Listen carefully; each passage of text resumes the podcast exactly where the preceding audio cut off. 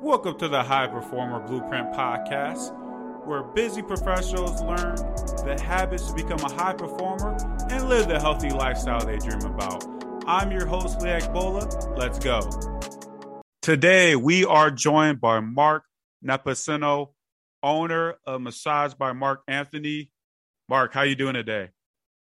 Yeah, I'm great. Uh, I'm glad to be here. Thank you for inviting me. Mm, look forward to this conversation. Oh man, it's great to have you. So me and Mark go back a while. Uh, I've known Mark since high school. Uh, it's funny that a lot of people I'm connected with, as far as bringing on to the show, are amazing as far as what they do. So it feels really good to have, you know, people within my circle that I could definitely bring on to help my audience really level up. So, Mark, what got you into massage therapy? So let us know, you know, your journey with that.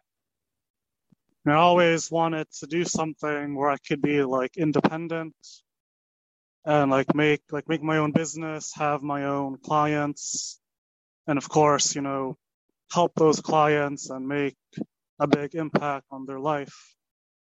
So I was thinking of all these various careers, like medicine and business, and like things like that. And then I came across uh, massage. I actually kind of had interest in it a long time ago, but I never took it seriously till I go to school for it.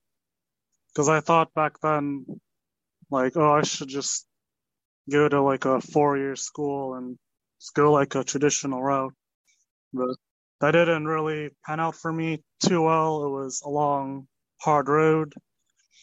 So, anyway, so I got to about a crossroads in my career where I had to make a decision. This was like during, well, right in the beginning of the pandemic. So I had to figure out, okay, this pandemic is happening. So, and, uh, I was, I had to decide like, okay, do I continue on this same path of just being content with working for other people or am I going to do something about being like not being satisfied?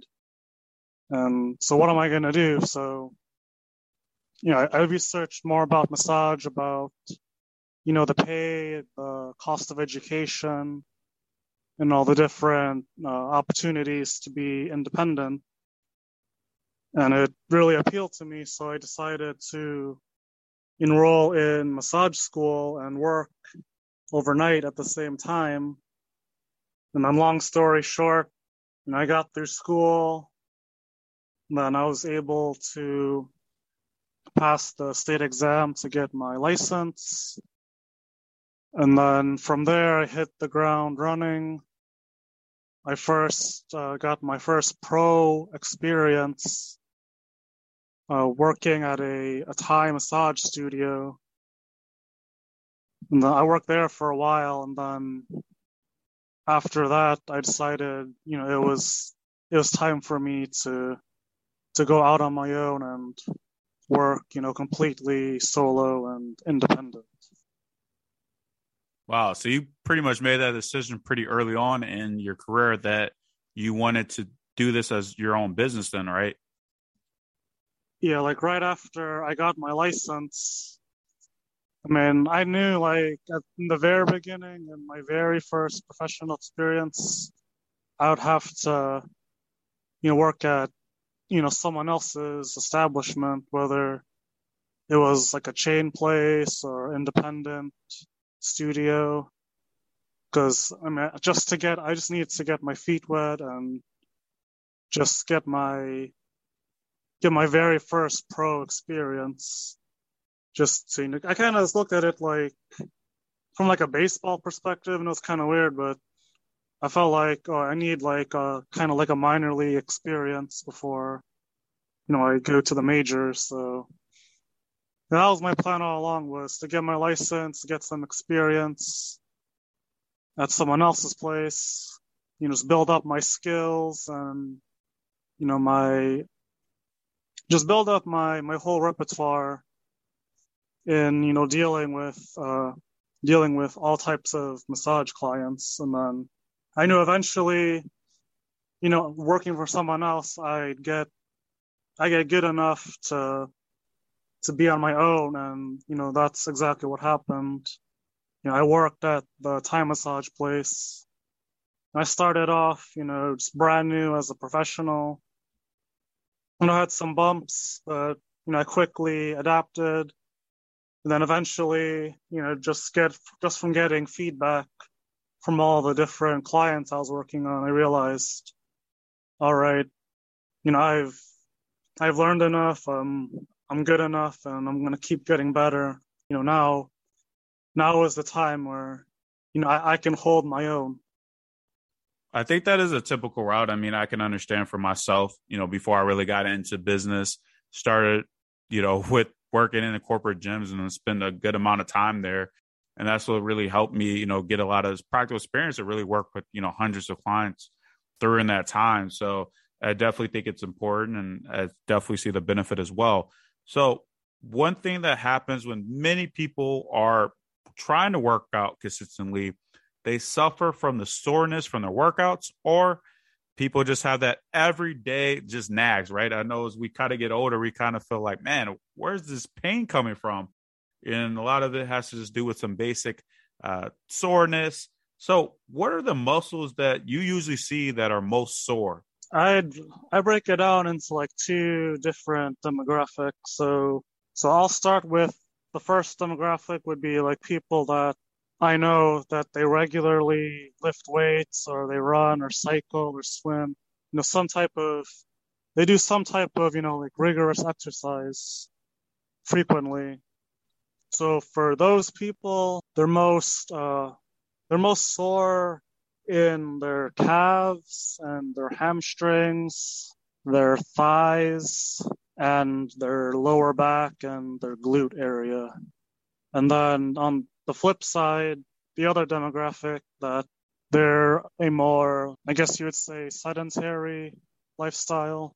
They don't really exercise or work out on a regular basis, but they do a lot of like sitting at their job. Those people, by far, they're most sore in their neck, upper traps, and their shoulders. Yeah, that makes sense. I mean, I could speak from being active pretty much, you know, almost every day is I feel like it's my glutes, lower back, hamstrings. Those are the areas I would say the that I feel that takes the most damage. And I know for sometimes with me, if I get lazy with that, that's when it can kind of linger for me.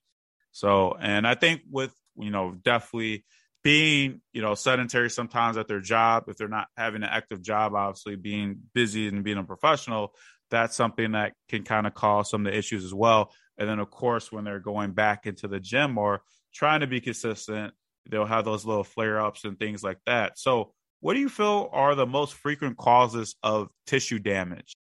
I would say the number one uh, reason would be overuse. Um, basically, like like a very repetitive uh, certain motion or you know certain posture or certain range of movement that they do like almost every day if we're thinking of somebody like if they have obviously the same job in the career they're doing some of those same movements so depending on what they're doing that could be causing basically the soreness within their muscles right and then if you're working out based off of the type of activities you do you're probably repeating the same type of motions and you might have um, you know, the same type of workouts that are grueling. So those are typically where it's just causing the damage then, right?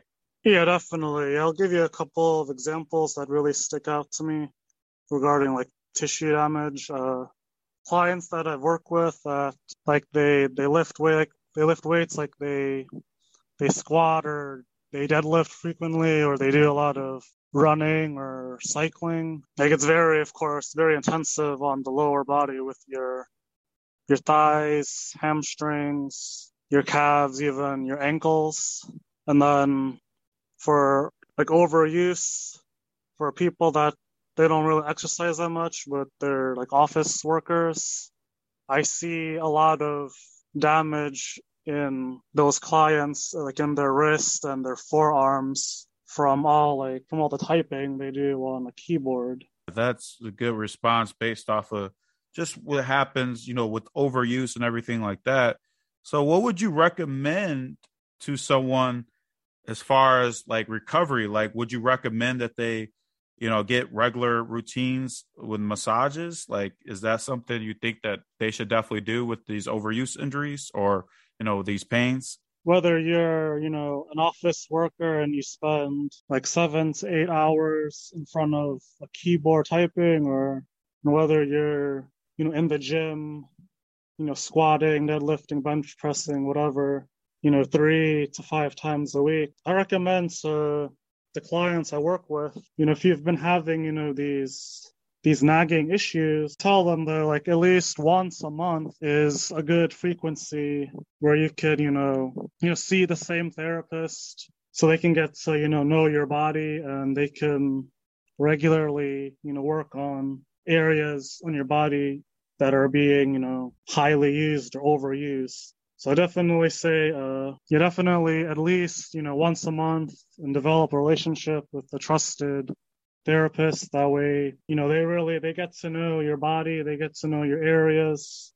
So, you know, every time you go see them, it's not like this brand new thing where you, they're trying to figure, figure you out. Like they know your body well and they know what areas what areas they really need to focus on, what areas don't need as much work. And they can, the therapist can also, they can track your progress over time. So I would definitely, you know, recommend at least once a month with the same therapist. But if you could afford, you know, if you could afford more, then I definitely think like definitely twice a month or every other week would be would be really great. If you want like the true professional experience I say twice a month is ideal. Have you noticed the, the clients that you work with, like, man, this is probably the right amount of dose? Because I know you said, of course, once a month if they can, but what would be the best amount of regular massages that you think would get the best results for people based off what you've experienced? I had a client, I saw her almost every week, basically once a week. When I first saw her, she was she was in a lot of pain when in her like in her wrist and her forearm area. Basically, her main complaint was you know she was like a, a secretary, so she typed a lot, like eight hours a day, and she had a lot of pain just doing very basic everyday things like like holding a cup to drink water or like holding a pen and just being able to do like basic writing pen to paper more like opening or twisting a doorknob, stuff like that. So the first session, I was able to, I mean, it was going to take a lot of work, but I was able to get the ball rolling and loosen up the tight wrist extensors and tight wrist flexors and loosen up like tension in her, in her carpal tunnel area of her wrist. So that was the first session. And then I saw her I saw her again the next week, and then she came back saying, like, "Oh, I still have a little bit of pain, but you know, I definitely see an improvement in my in my wrist." And I was like, "Awesome, great." So obviously, I knew I already knew her body just from the first experience. So I was able to, you know, massage her the second time. I, I did I did see and feel the progress in like her range of motion and her pain tolerance. So anyway, so I kept seeing her, you know, probably by I'd say by like the third or fourth time I saw her in a row because she went weekly. Like she told me, like I remember she was like, "Oh, like this has been life changing for me. Now I can, I can hold a glass of water and drink, and there's no more pain, and I could, you know, go to work, and I can type all day and not feel any pain." So at that point, when she didn't feel like she had any more pain in her like her wrist and forearm area. I we progressed from okay, we're gonna work on it to get rid of it, and now now we're just on maintenance. So to get her from not being able to hold a glass of water without you know being in a lot of pain, so just doing you know basic maintenance work on her wrist and forearm. It was uh I mean, obviously it's very life changing for her, but it made a profound impact on me as well, seeing uh, just seeing my, my work on her throughout, you know, the weeks. it was really like I mean, it was life changing for me as well, just to see how my work could really help someone in that way. Yeah, I think that's amazing because obviously having that experience where you work with someone, you can see that's life changing to me, like you said, because it's like if you go from having pain where just something as little as an everyday activity that someone's going to do from where you can do things that you wouldn't have been able to do before. I think that's amazing and it shows the importance of taking care of yourself.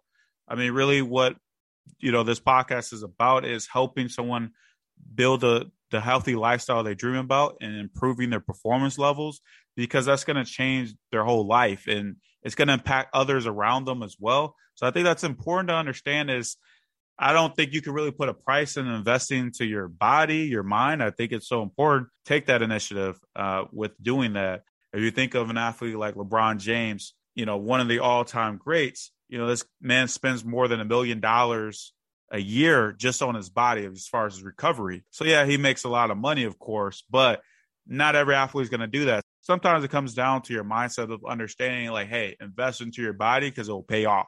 Your longevity in life and your quality of life is going to improve when you do things like that. So I think that's important as well. Uh, so one thing I'm not sure if you're aware of, Mark, but the big buzz now is the frequency of like massage guns. I feel like if I see so many commercials or I scroll down social media, like massage guns are like the the big thing now. Because I remember when I first got yeah. my massage gun, I had a Theragun. Uh, I think going on is it two years, two years now. And at the time, I remember like when I first heard of those, I think it was maybe four to five years ago and they were really the only ones on the market then. And I was like, man, you know, I want to have that because I would see uh, professional athletes on the sideline using that. And I was like, what is that? And then I would hear other people on the internet talk about it as well. So, mm-hmm. what's your opinion on like massage guns? Like, would you recommend like somebody routinely going to like you, for example, a massage therapist to help with their muscles compared to you know someone just uh, relying solely on the massage gun, or do you think somebody could benefit from doing a combination of both? That's a great, uh, great point you bring up. Uh, yeah, as for massage guns, it really depends on your goal, but massage guns are great. I mean, don't get me wrong, like they're a great tool, but you know, they're just a tool. A massage gun cannot replace like a full, total professional, you know, massage. I mean, it can't because if you think about the mechanics of the gun, it's only it's only one massage technique, which is called you know percussion. So percussion, all that, just in like layman's terms, is is just like pounding or hitting an area, which is which can be very useful, but it's like it's like a it's a one trick pony basically. I mean, there's much more to massage than just getting one single technique done on you through the gun. So if like let's say if you don't if let's say you don't have any very specific goals with massage. Let's say you just you just like to, you know, you just like the gun, just like the feeling of the gun on your body because it, you know, relaxes you, makes you feel better, whatever. I mean, that's fine. But if you have, you know, specific, you know, issues with your muscles, let's say if you're, uh, let's say if you have a certain muscle that has limited range of motion, or it, you have, you know, pain when you when you move it, you have like some type of chronic pain, or it's like if something where it's chronically tight, then the massage, like the Theragun, it could it could help a little bit, but it's it's very one trick pony. Like it, it's it's not even close to being you know a real substitute for you know getting a real hands-on professional massage because massage, like I said, it's more than just the percussion technique. I mean, there's you know I don't want to get you know too technical with the audience, but there's like F. It's called there's techniques called effleurage, and then there's uh, kneading, and then there's uh, the trigger point. Yeah, there's there's uh, there's basically there's all these different techniques in hands-on massage that you're not getting from a gun. So so basically, if you just want so you know just have general relaxation at home with the gun, that's fine. But if if you have like real issues that you want to work on, even if it's like uh even let's say if you have like anxiety or I don't know, even like something like depression or just if let's say if you live a very stressful lifestyle from, you know, work, family, etc. You know, someone like that, they could they could far more benefit from, you know, getting just getting even a basic 60 minute relaxation Swedish massage. They benefit far more from that than, you know, buying a gun and just working on themselves, just putting the gun to their own body. So, I mean, Theragun definitely, I'm not trying to sound like a Thera, a Theragun hater. I mean, definitely has its place. It's a great, like I said, it's a great tool. It's like, a, I would compare it's like a hammer, like a screwdriver. I mean, it, it has a very, you know, has its own utility, but you can't you can't build a house or you can't fix a car with just a hammer, just a screwdriver, or just a wrench. You know what I mean? Like, I, yeah, I totally get that because I I think of it. I mean, obviously we know about marketing. It's just like in my industry, there's marketing and there's products that are getting sold, and I try yeah. to tell people like it's going to do more than what it is. We know there's just more the marketing, of course. I do feel like it's a useful, like you said, the tool.